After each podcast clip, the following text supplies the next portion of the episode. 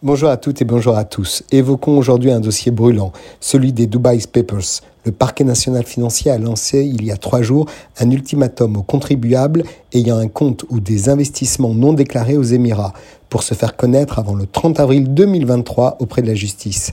Nous le savons, les Émirats arabes unis sont des pays attractifs et ce pour plusieurs raisons.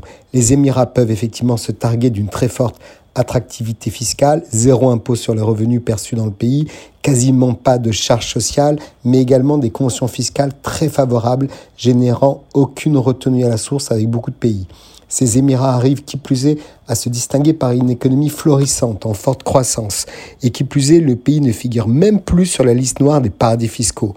La stabilité politique du pays favorise son dynamisme économique. Le système bancaire est très efficace et la souplesse juridique attire les convoitises.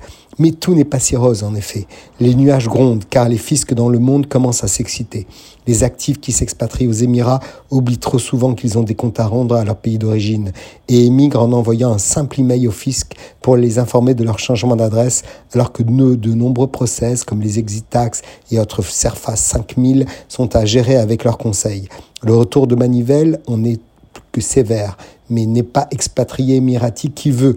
Il y a des conditions de durée de résidence, de foyer vital, d'où non, pour expliquer qu'on examine aussi où se trouve la femme, le mari ou les enfants, et où et dans quel pays habituellement on génère des revenus. Pour rappel, le scandale des Dubai Papers qui a débuté en 2018 nous fait penser aux Panama Papers, des fuites venant des fiduciaires locaux concernant environ 200 000 fichiers, mails, lettres et autres fax. Les enquêtes préliminaires avaient été ouvertes à partir de 2019 à l'Office central de lutte contre la corruption et les infractions financières et fiscales et au service d'enquête judiciaire des finances. Certains contrevenants se sont déjà régularisés auprès du fisc. Cet ultimatum du parquet national financier est inédite et va en réveiller plus d'un en donnant un coup d'accélérateur au dossier.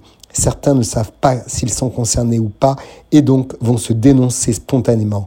C'est le machiavélisme de la démarche du PNF. Pour ceux qui ne l'auront pas déjà fait à cette date, le parquet annonce un traitement pénal et des poursuites judiciaires. Le soleil d'Ubayot brûle aussi parfois. Très bonne semaine à tous.